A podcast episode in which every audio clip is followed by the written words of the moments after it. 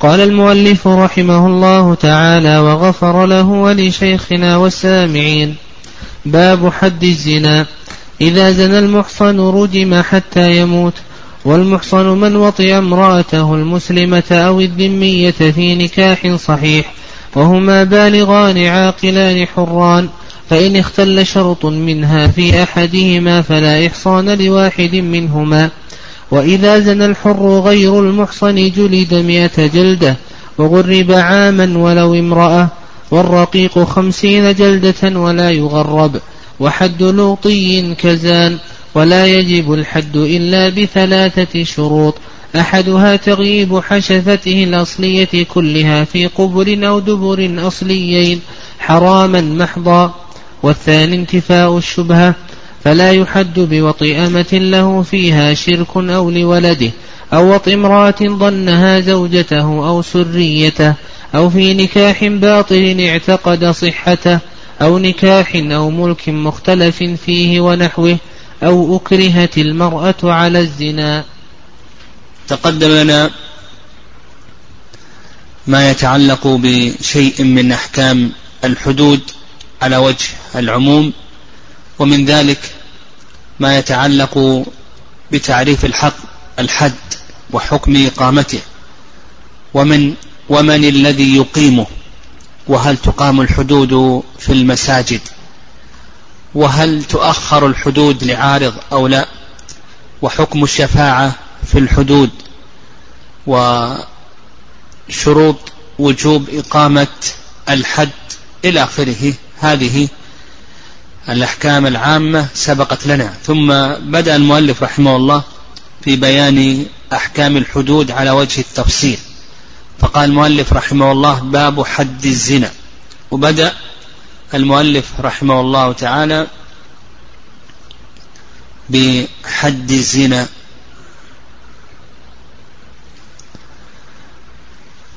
لأن الشارع غلظ في عقوبته. مما يدل على غلظ هذه الفاحشة. الزنا في اللغة الفجور وأما في الاصطلاح فقيل بأنه فعل الفاحشة في قبل أو دبر. وقيل بأن الزنا هو فعل الفاحشة في فرج آدمية في فرج آدمية. فعل الفاحشة في فرج آدمية.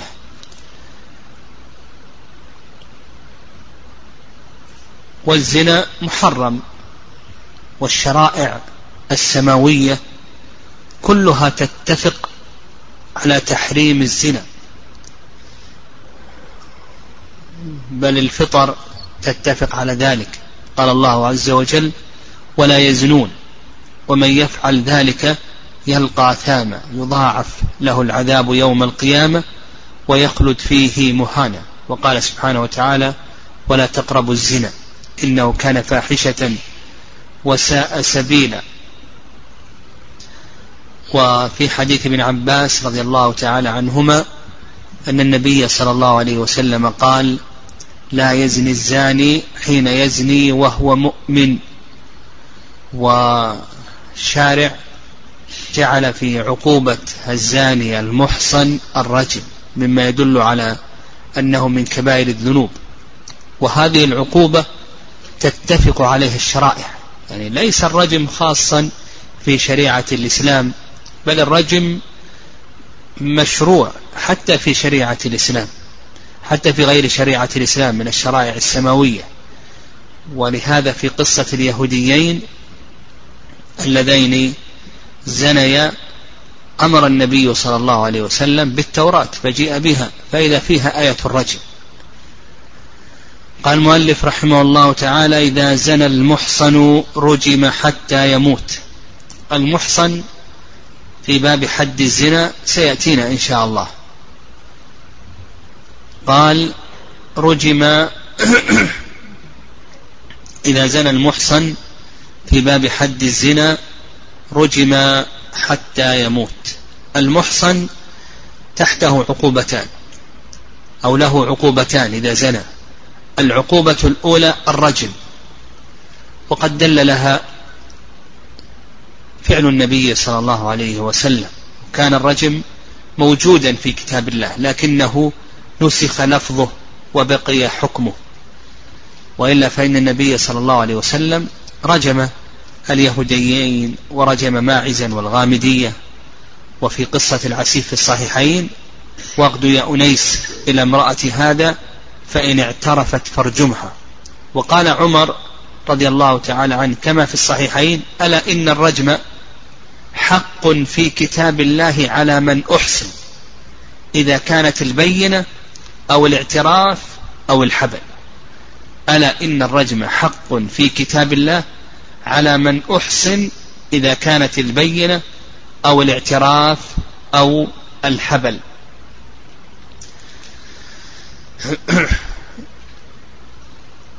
فالرجم على من أحسن هذا بالإجماع. طيب هل يجلد قبل ذلك أو لا يجلد قبل ذلك؟ للعلماء رحمهم الله تعالى في ذلك رأيان. الرأي الأول وهو رأي جمهور أهل العلم أنه لا يجلد قبل ذلك. قبل ذلك يرون أنه لا يجلد. ودليل ذلك أن النبي صلى الله عليه وسلم رجم ماعزا واليهوديين والغامدية ولم يرد أن النبي صلى الله عليه وسلم رجمهم. نعم. لم يرد أن النبي صلى الله عليه وسلم جلدهم. الرأي الثاني أنه يجلد قبل ذلك.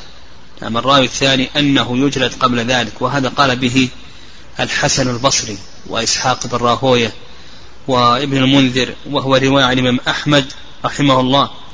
واستدلوا على ذلك بحديث عبادة بن الصامت. أن النبي صلى الله عليه وسلم قال خذوا عني قد جعل الله لهن سبيلا. البكر بالبكر جلد مئة وتغريب عام.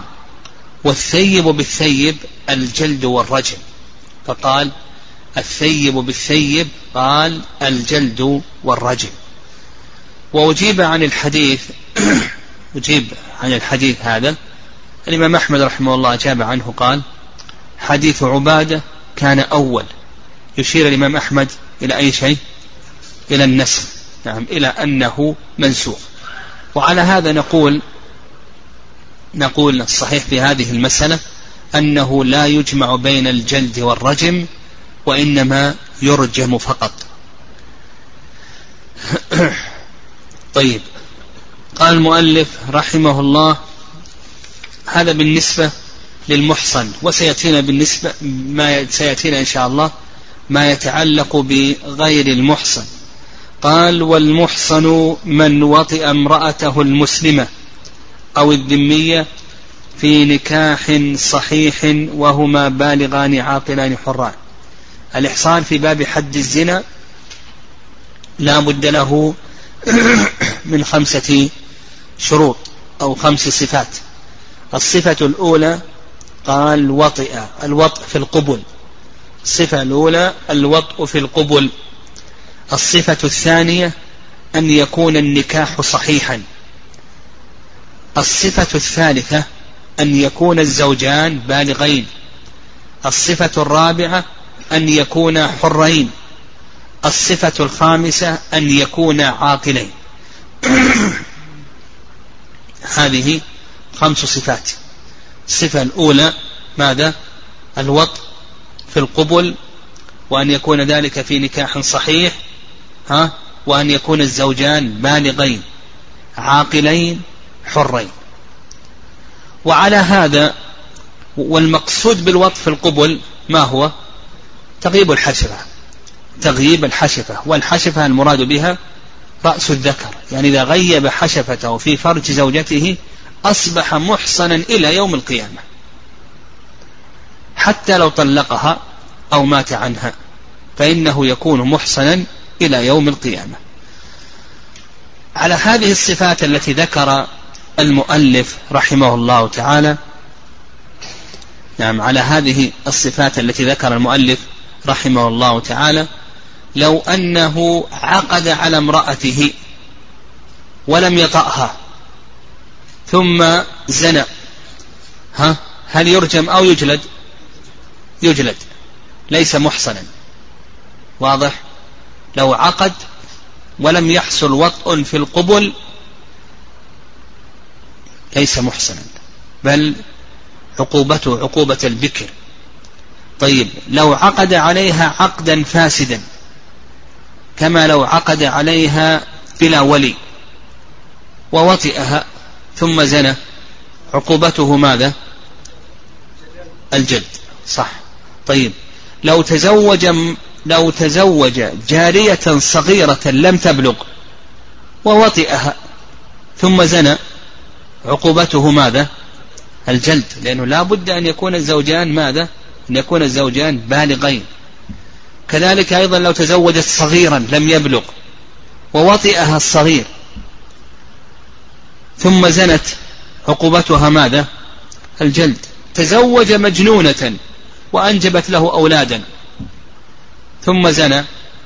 ها؟ عقوبته ماذا؟ الجلد. تزوج أمة. ثم زنى. وأنجبت له أولادا. فإن عقوبته ماذا؟ عقوبة البكر الجلد. لا بد من توفر هذه الشروط. أو مثلا تزوجت هي رقيقا. ها؟ تزوجت رقيقا. ثم زنت. فإن عقوبتها الجلد. أو تزوجت مجنونا ثم زنت فإن عقوبتها الجلد. لا بد أن توفر هذه الشروط الخمسة. هذا ما ذهب إليه المؤلف رحمه الله. والرأي الثاني أنه لا بد من توفر شرطين فقط. الشرط الأول الوطء في القبل. والشرط الثاني نقول لا بد أن يتوفر شرطان.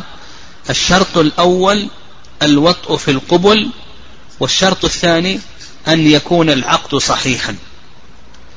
وهذا هو الذي دلله حيث عبادة رضي الله تعالى عنه. فإن في حديث عبادة الثيب بالثيب. وقوله الثيب الثيوبة تدل على ماذا؟ ها؟ قولها الثيب بالثيب الثيوبة تدل على الوطء. ونشترط أن يكون العقد صحيحا لأن الشارع إنما يرتب الأحكام على الصحيح على العقود الصحيحة. فالصحيح في ذلك أننا نشترط شرطين. وعلى هذا لو تزوج مجنونة ثم زنى ووطئها وطئ المجنونة ثم زنى فإن عقوبته ماذا؟ الرجم يكون محسنا. أو تزوج صغيرة ووطئها أو تزوج أمة ووطئها فالصحيح أن عقوبته عقوبة الثيب. هذا الصواب في هذه المسألة. وهم يشترطون يعني يقولون لا بد أن يكون أن يكون الزوجان بالغين عاقلين آه، حرين لأن الكمال إنما يكون بهذه الأوصاف. فالإحصان صفة كمال. ولا تنال هذه الصفة هذه الصفة صفة الكمال إلا بصفة كمال. ولا يكون الكمال إلا إذا كان بالغين عاقلين حرين. واضح؟ هم يقولون لماذا اشترطوا أن يكون الزوجان بالغين عاقلين حرين؟ يقول لأن الإحصان صفة كمال. وإذا كان كذلك لا ينال إلا بالكمال. ولا يكون الكمال إلا إذا كان الزوجان بالغين عاقلين حرين. لأن لأن حصول البلوغ والعقل هذا الكمال. لكن هذا نظر في مقابلة الأثر الذي يظهر والله أعلم هو ما تقدم قال وإذا زنى الحر غير المحصن جلد مئة جلدة وغرب عاما ولو امرأة. تقدم فيما يتعلق بزنا المحصن. طيب إذا زنى غير المحصن إذا زنى غير المحصن فتحته عقوبتان. العقوبة الأولى العقوبة الأولى الجلد. وهذا موضع إجماع بين العلماء. لقول الله عز وجل الزانية والزاني فاجلدوا كل واحد منهما مئة جلدة. حديث عبادة والبكر بالبكر جلد مئة وتغريب عام. طيب بقينا في العقوبة الثانية وهي التغريب. التغريب هذه العقوبة موضع خلاف بين العلماء رحمهم الله تعالى. نعم التغريب هذه هذه العقوبة موضع خلاف بين العلماء رحمهم الله تعالى. فجمهور العلماء يرون التغريب في الجملة وإن كانوا يستثنون بعض الصور كما سيأتينا أن الحنابلة يقولون بأن الرقيق لا يغرب والمالكية يقولون بأن المرأة لا تغرب إلى آخره. الجمهور يرون التغريب في الجملة. الرأي الثاني نعم الرأي الثاني رأي الحنفية. الحنفية لا يقولون بالتغريب. وكما سلف أن الحنفية عندهم قاعدة وهي نعم يقولون بأن الزيادة على النص نسخ. النص فاجلدوا كل واحد منهم مئة جلدة. كوننا نأتي بالتغريب هذا زيادة على هذا النص. الزيادة على النص نسخ. والآحاد لا ينسخ المتواتر لأن السنة آحاد فلا تنسخ المتواتر. الآحاد لا ينسخ المتواتر. الزيادة على النص نسخ والأحاد لا ينسخ المتواتر. ولكن هذه يعني هذه مجرد دعاوى. فالقول بأن الزيادة على النص نسخ هذا غير صحيح. جمهور الأصوليين يرون أن الزيادة على النص ليست نسخا النسخ إنما يصار إليه إذا تقابل الدليلان. ولم يمكن الجمع بينهما وعلم المتأخر من المتقدم هنا نصير النسخ. يعني متى نصير النسخ؟ إذا تقابل الدليلان ولم يمكن الجمع بينهما وعلمنا التاريخ فإننا نصير إلى النسخ. أما إذا لم يكن هناك تعارض بين الدليلين فالقول بأن هذا نسخ هذا هذا نقول بأنه ضعيف. وابن القيم رحمه الله رد هذه القاعدة وكذلك أيضا الشوكاني شدد في رد هذه القاعدة. طيب قال وغرب عاما ولو امرأة. طيب قال ولو امرأة هل المرأة تقرب أو لا تقرب؟ جمهور العلماء أن المرأة تقرب لعموم الأدلة والبكر بالبكر جلد مئة وتغريب عام. وعند المالكية أن المرأة لا تقرب. نعم المالكية يرون أن المرأة لا تقرب لأن المرأة تحتاج إلى محرم. يعني تحتاج إلى محرم. والحنابلة يقولون بأنها تقرب مع محرمها. يعني إن تقرب مع المحرم وعليها أجرته. إذا لم يتيسر المحرم يقولون بأنها تغرب إلى دون مسافة القصر. يعني يقولون بأنها تغرب. إما أن تغرب مع المحرم إن تيسر المحرم. ما تيسر المحرم تغرب دون مسافة القصر. وهذا يعني يعني ما ذهب إليه الحنابلة رحمهم الله. يعني الجمهور يرون أنها تغرب. لكن سيأتينا إن شاء الله ما المراد بالتغريب. وإن ومن العلماء يقول بأن التغريب المراد به يعني يفسر التغريب بأي شيء؟ بالحبس. وعلى هذا ممكن إن تيسر المحرم تقرب المحرم مع المحرم. إذا لم يتيسر المحرم فإنها تحبس. نعم.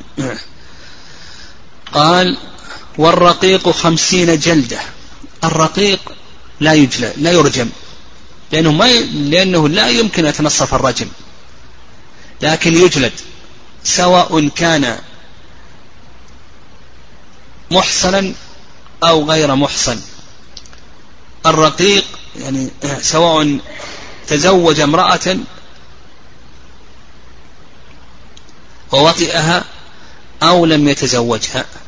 فالرقيق يرون أنه نعم الرقيق لا يرجم لأنه لا يمكن أن يتنصف الرجم. والله عز وجل يقول فإن أتينا بفاحشة فعليهن نصف مع المحصنات من العذاب لكن يجلد مطلقا. يجلد مطلقا. ويأخذ خمسين جلدة. نجلده خمسين جلدة. لقول الله عز وجل فإن أتينا بفاحشة فعليهن نصف ما على المحصنات من العذاب. طيب هل يغرب الرقيق أو لا يغرب؟ المشهور من مذهب الإمام أحمد رحمه الله أن الرقيق لا يغرب. وإنما نجلده فقط خمسين جلدة. واستدلوا على ذلك قالوا بأن تغريب الرقيق إضرار بسيده.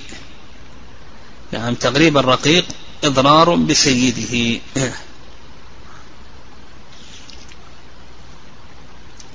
وهذا أيضا قول الحنفية والمالكية. يعني أكثر أهل العلم يرون أن الغريب الرقيق لا يغرب. أما الحنفية فأصلا لا يرون التغريب. الحنابلة يقولون بأن الرقيق لا يغرب. كذلك أيضا المالكية يقولون بأن الرقيق لا يغرب. الرأي الثاني رأي الشافعية أن الرقيق يغرب. نعم رأي الشافعية أن الرقيق يغرب لعموم الأدلة. أما الحنابلة والمالكية يقولون بأن الرقيق لا يغرب لما تقدم يقولون بأن التغريب ماذا؟ إضرار بسيده. وأيضا يستدلون بقول النبي صلى الله عليه وسلم إذا زنت أمة أحدكم فليجلدها الحد ولا يثرب. في الصحيحين من حيث أبي هريرة. حيث علي في مسلم أقيموا الحدود على ما ملكت أيمانكم. قال فليجلدها الحد. ولم يذكر النبي صلى الله عليه وسلم ماذا؟ ها؟ التغريب. الرأي الثاني رأي الشافعي أنه يغرب لعموم حيث عبادة والبكر بالبكر جلد مئة وتغريب عام. والبكر بالبكر جلد مئة وتغريب عام. وهذا القول هو الصواب. نعم هذا القول هو الصواب. أنه يغرب الرقيق. ويكون تغريبه على النصف من تغريب الحر. تغريبه يكون على النصف من تغريب الحر. لقول الله عز وجل فإن أتينا بفاحشة فعليهن نصف ما على المحصنات من العذاب. فتلخص لنا الرقيق سواء كان بكرا أو كان ثيبا عقوبته ماذا؟ الجلد هل يرجم أو لا يرجم؟ نقول لا يرجم لأن الرجم لا يمكن يتنصف. لكن بقينا في التغريب. هل يغرب أو لا يغرب؟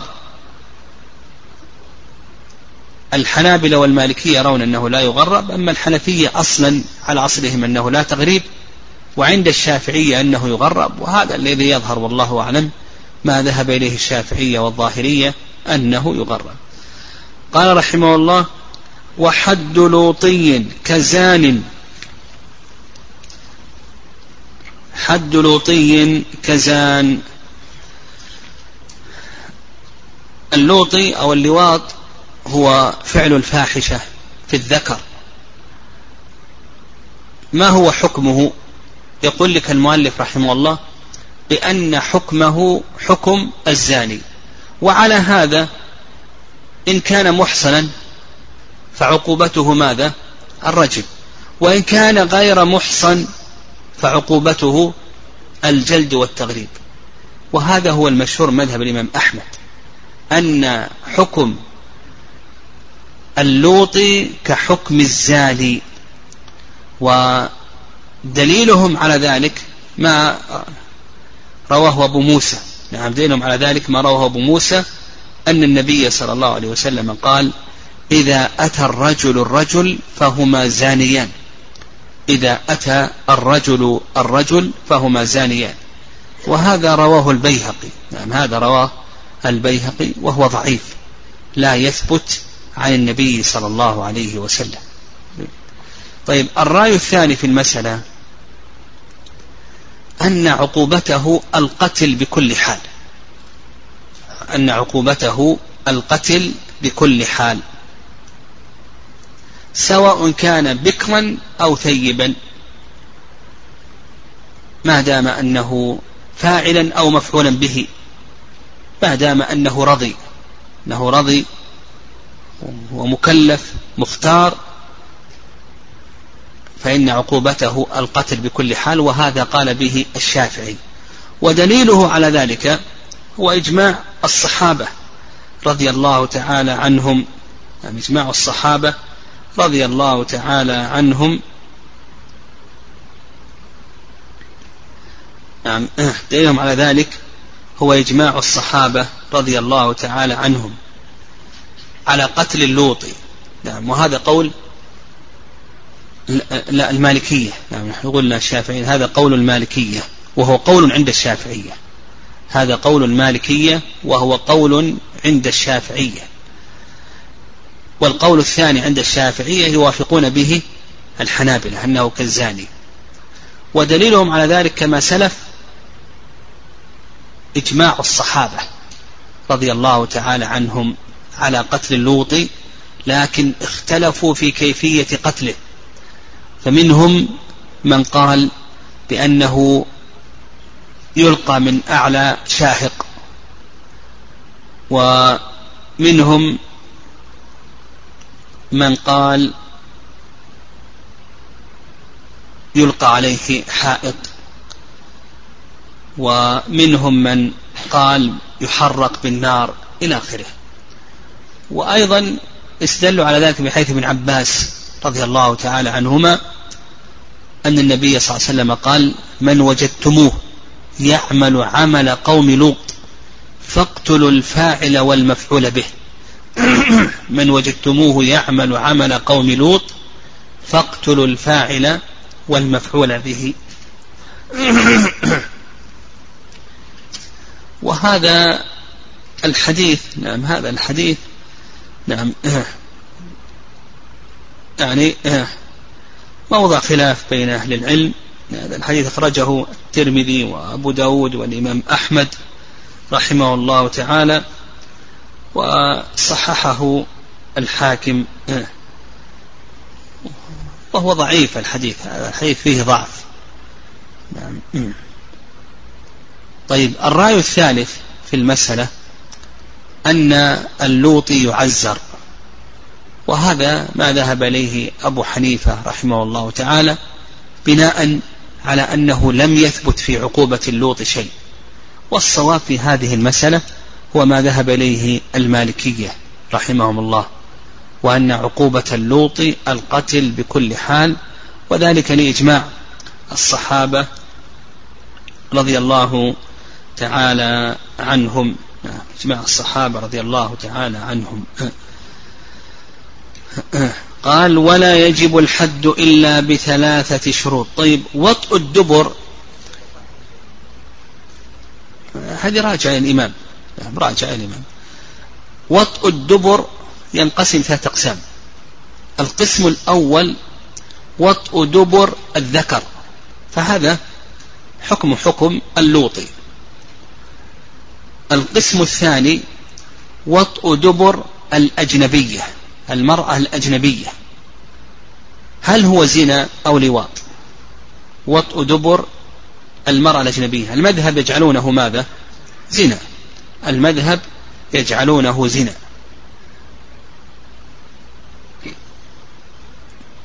وهو محل احتمال. يعني يحتمل أن نقول بأن حكمه حكم اللواط. ويحتمل أن يقال بأن حكمه حكم الزنا. يعني حكم حكم الزنا لكونه لم يطع ذكرا وإنما وطئ, وطئ امرأة ويحتمل أن يأخذ حكم اللواط لأنه وطئ دبرا لم يطأ فرجا. فيحتمل هذا ويحتمل هذا وإن كان الاحتمال بجعله لواطا هذا أقرب أقوى. يعني كون نجعله لواطا هذا أقوى. القسم الثالث وطء دبر الزوجة. وطء دبر الزوجة. فهذا لا يأخذ حكم الزنا واللواط وإن كان محرما إلا أنه يأخذ حكم التعزير. نعم يعزر. وذكر شيخ الإسلام تيمية رحمه الله أنه إذا تواطأ الزوجان على هذا العمل فإنه يفرق بينهما.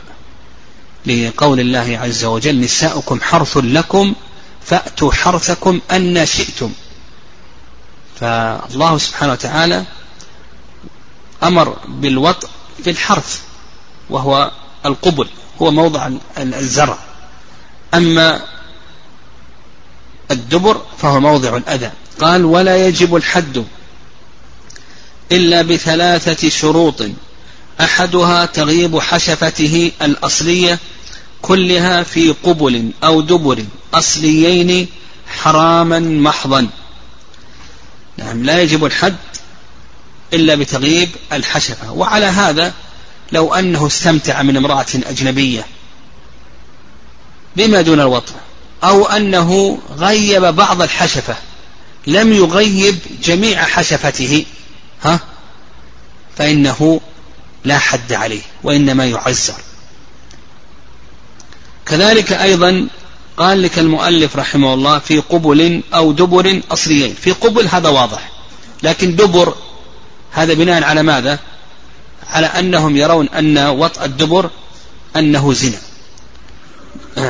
وقوله أصليين لو أنه غيب في فرج زائد يعني في فرج زائد أو غيب ذكره يعني حشفته الزائدة له ذكران. الذكر الثاني زائد. غيب حشفة الزائد. ها يحد أو لا يحد؟ يقول لك المؤلف رحمه الله لا يحد. لا يحد إلا إذا كان الذكر أو غيبت الحشفة من ذكر أصلي ليس من ذكر زائد. وأيضا في فرج أصلي ليس في فرج زائد. نعم. والذي يظهر والله أعلم أن يقال بأن ينظر إلى هذا الزائد. إذا كان هذا الذكر الزائد يستمتع به كما يستمتع بالأصل فإنه يأخذ حكمه. وإن كان لا نعم لا يستمتع به كما يستمتع بالأصل فإنه لا يأخذ حكمه إلى آخره. طيب وقول المؤلف رحمه الله تغيب حشفة أصلية في قبل أو دبر. طيب لو غيب في فرج بهيمة يعني لو غيب في فرج بهيمة فهل يأخذ حكم الزنا أو لا يأخذ حكم الزنا؟ وطء البهيمة محرم ولا يجوز. والعلماء رحمهم الله يتفقون على ذلك. ويدل لهذا قول الله عز وجل والذين هم لفروجهم حافظون إلا على أزواجهم أو ما ملكت أيمانهم فإنهم غير ملومين. طيب إذا وطئ بهيمة عندنا حكمان. الحكم الأول للواطئ والحكم الثاني للبهيمة الموطوءة. الواطئ جمهور العلماء على أنه يعزر. يعني جمهور العلماء يرون أنه يعزر لأنه فعل شيئا محرما. نعم لأنه فعل شيئا محرما. ولم يثبت في عقوبته شيء عن النبي صلى الله عليه وسلم. والرأي الثاني نعم الرأي الثاني وهو قول للشافعي ورواية عن الإمام أحمد وقال به الحسن البصري أن حكمه حكم الزاني لأنه وطئ هذا الفرج. أن حكمه حكم الزاني. والصواب في هذه المسألة هو ما ذهب إليه جمهور العلماء رحمهم الله تعالى. لأنه لم يثبت في وطء البهيمة شيء والأصل هو حرمة دم المسلم. طيب بالنسبة للبهيمة نقول البهيمة هذه تقتل. وقد جاء في حديث ابن عباس رضي الله تعالى عنهما من أتى بهيمة فاقتلوه واقتلوه نعم واقتلوها معه. من أتى بهيمة فاقتلوه واقتلوه واقتلوه واقتلوها معه. اقتلوه واقتلوها معه. لكن هذا الحديث ضعيف. ولهذا الجمهور لا يرون القتل لا تقتل البهيمة. يعني الحنابلة هم الذين يرون قتل البهيمة. والجمهور لا يرون قتل البهيمة لأن هذا الحديث ضعيف. والعلة في قتل البهيمة لكي لا يعني درءا لانتشار الفاحشة. ولهذا جاء في الحديث وإن كان فيه ضعف لئلا يقال هذه التي فعل بها كذا وكذا إلى آخره. فدرءا للفاحشة وسدا للفاحشة إلى آخره تقتل هذه البهيمة كما هو المشهور مذهب الإمام أحمد. لكن عند الجمهور لا تقتل لأن الحديث الوارد في ذلك فيه ضعف. طيب لو وطئ ميتة نعم لو وطئ ميتة هل يأخذ حكم الزنا أو لا يأخذ حكم الزنا إلى آخره؟ المالكية يرون أنه يأخذ حكم الزنا إلا أنهم يستثنون ما إذا وطئ زوجته. والرأي الثاني رأي جمهور أهل العلم نعم أو هو رأي الحنابلة والشافعية أنه لا يجب الحد على وطء الميتة. لا يجب الحد على وطء الميتة. يقولون لأن فرج الميتة لا يستمتع به عادة وهو كالمستهلك. والذي يظهر والله أعلم أن ما ذهب إليه المالكية من أنه يأخذ حكم الحد هو الصواب في هذه المسألة. بل إن وطأ الميتة ها اجتمع فيه وازعان الوازع الشرعي العمومات والوازع الطبعي يعني كونه يأتي امرأة ميتة ويزني بها إلى آخره هذا يدل على ضعف إيمانه وانتكاس الفطرة عنده إلى آخره. قال رحمه الله تعالى الثاني انتفاء الشبهة نعم. الثاني الشرط الثاني انتفاء الشبهة فلا يحد بوطء أمة له فيها شرك أو لولده إلى آخره. وهذا الشرط ليس خاصا في حد الزنا. وليت المؤلف رحمه الله تعالى ذكره في شروط وجوب إقامة الحد العامة التي سبقت لنا في الدرس الماضي. فانتفاء الشبهة هذا ليس خاصا في حد الزنا بل إنه شرط في حد الزنا والسرقة وغير ذلك من الحدود. فيقول لك المؤلف رحمه الله انتفاء الشبهة. وما هي الشبهة؟ نعم ما هي الشبهة؟ نعم الشبهة عرفها الحنفية. الحنفية هم أوسع من تكلم في الشبهات وأيضا ذكروا درء الحدود بالشبهات إلى آخره. الشبهة قالوا بأنها ما يشبه ما يشبه الثابت وليس بثابت. يقولون ما يشبه الثابت وليس بثابت. وقيل بأنها تعارض أدلة التحريم والإباحة. يعني يقولون هي تعارض أدلة التحريم والإباحة. طيب. درء الحدود بالشبهات. هل الحد يدرى بالشبهة أو لا يدرى بالشبهة؟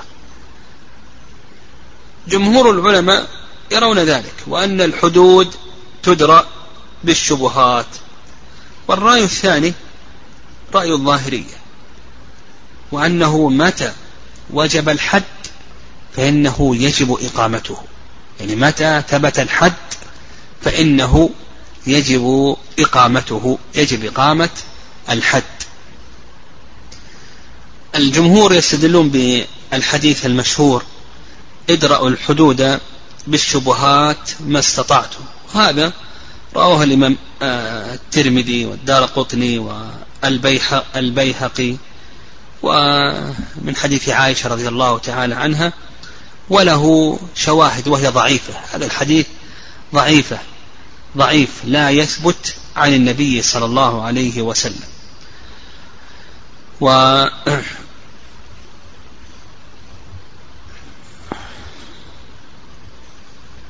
والذي ثبت عنه هو ابن الذي ثبت عنه معنى هذا عمر وابن مسعود. عمر رضي الله تعالى عنه ورد عنه أنه قال لأن أعطل الحدود بالشبهات أحب إلي من أن أقيمها بالشبهات. لأن أعطل الحدود بالشبهات أحب إلي من أن أقيمها بالشبهات. ورد أيضا عن مسعود ادرأوا الحدود والقتل عن عباد الله ما استطعتم.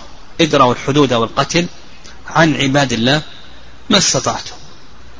أثر عمر في مصنف أبي شيبة وأثر ابن مسعود في مصنف عبد الرزاق. ورد عن هذين الصحابيين. الرأي الثاني أنه لا عبرة بالشبهات وأنه يجب إقامة الحد.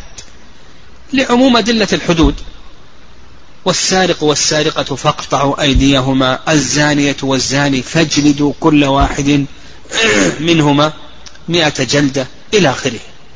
يجب إقامة الحد. متى ثبت الحد فإنه يجب إقامته. والقول بالشبهات نعم القول هذا يؤدي إلى تعطيل كثير من الحدود. ولهذا الذين يقولون بالشبهات نعم وأن الحدود تدرى بالشبهات أدى هذا القول إلى عدم إقامة كثير من الحدود. وضرب المؤلف رحمه الله أمثلة.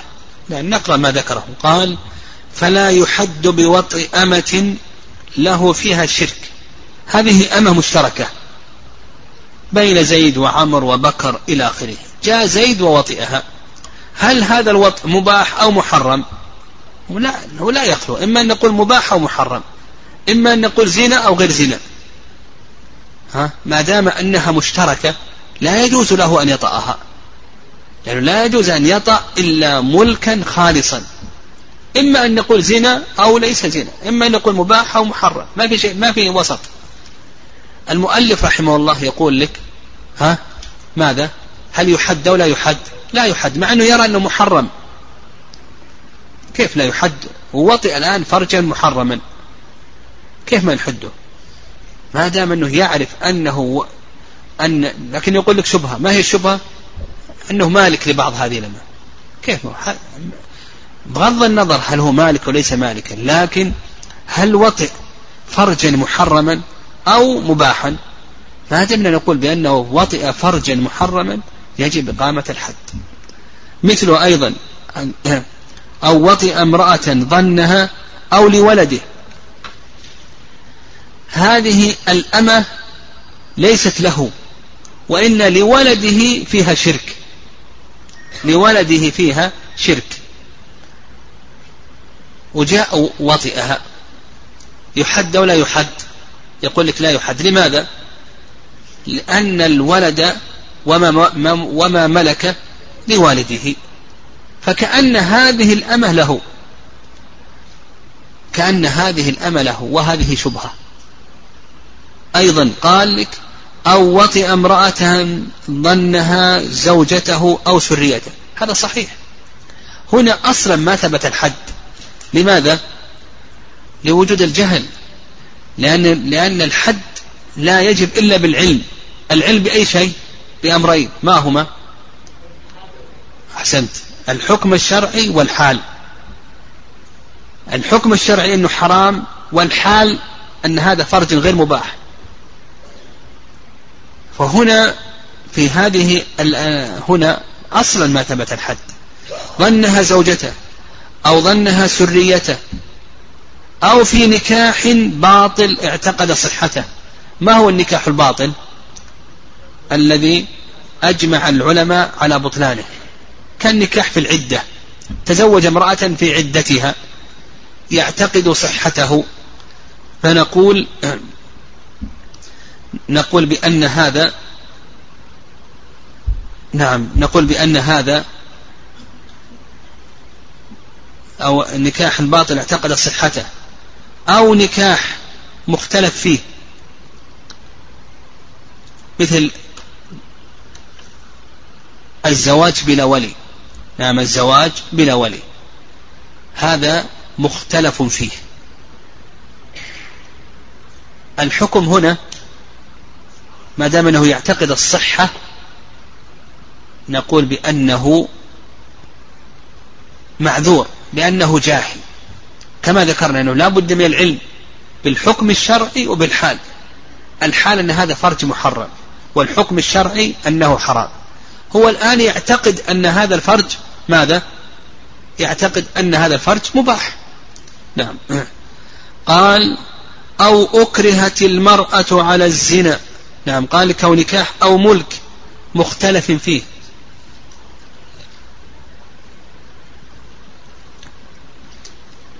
ملك مختلف فيه. مثلا كشراء الفضولي شراء الفضولي مختلف فيه. هذا رجل اشترى هذه الأمة لزيد. زيد ما وكله. معه ألف ريال لزيد وذهب واشترى بهذه الألف التي لزيد أمة. زيد ما وكله. تصرف عمر هذا تصرف ماذا؟ فضولي. عمر تصرف هذا التصرف الفضولي. زيد الآن ملك هذه الأمة. ملك متفق عليه ولا مختلف فيه؟ مختلف فيه. لأن الحنابل والشافعية ما يرون صحة تصرف الفضولي هذا ولو بالإجازة. بخلاف الحنفية والمالكية. وطئها زيد الذي اشتريت له هذه الأمة. وطئها. يحد ولا يحد؟ ها؟ نقول إذا كان يعتقد الصحة أنه لا يحد. وإن كان يعتقد عدم الصحة وأن هذا محرم نقول بأنه يحد. قال أو أكرهت ونحوه. يعني نحو ما ذكر كأن يجهل تحريم الزنا كأن يكون حديث عهد بإسلام أو نشأ ببادية قريبة من بلاد أو نشأ ببادية بعيدة عن بلاد الإسلام. قال أو أكرهت المرأة على الزنا. أكرهت المرأة على الزنا. ها؟ هنا هل هذه شبهة وليست شبهة؟ هنا ليست شبهة أصلا ما ثبت الحد لأنه لا بد من الاختيار. نعم لا بد من الاختيار.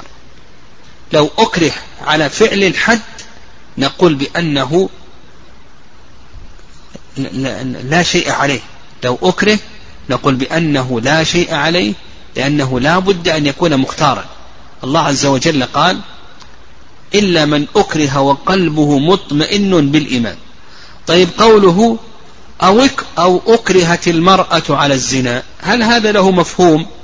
أو نقول بأنه ليس له مفهوم. قوله أو أكرهت المرأة على الزنا هل يفهم منه أن الرجل لو أكره على الزنا لا يعذر؟ أو نقول بأنه لا مفهوم له. ها؟ له مفهوم. نعم. على المذهب؟ صح. نعم. على المذهب يقولون بأن له مفهوما. الرجل لا يدخل تحت الإكراه فيما يتعلق بالزنا. لماذا؟ أيوة لأن الزنا لابد لأن الوطء لا بد له من انتشار. والانتشار لا بد له من أي شيء؟ من رغبة. والرغبة هذا يدل على اختيار. يدل على اختيار ماذا؟ على اختيار الوطء لا بد من انتشار والانتشار لا بد من رغبة وهذا يدل على اختيار الوطء والصحيح في هذا أنه لا فرق بين المرأة والرجل هذا الصواب. نعم الصواب في هذه المسألة أنه لا فرق بين المرأة والرجل وأنه إذا أكره الرجل على الزنا أنه معذور حينئذ قل بأنه معذور. ويحصل يعني قد يرفع عليه السلاح ونحو ذلك ومع ذلك يحصل له انتشار.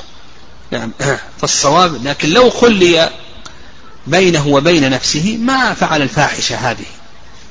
الصواب في هذه المسألة أنه لا فرق بين المرأة والرجل لعموم قول الله عز وجل إلا من أكره وقلبه مطمئن بالإيمان. قال الثالث ثبوت الزنا ولا يثبت إلا بواحد من أمرين.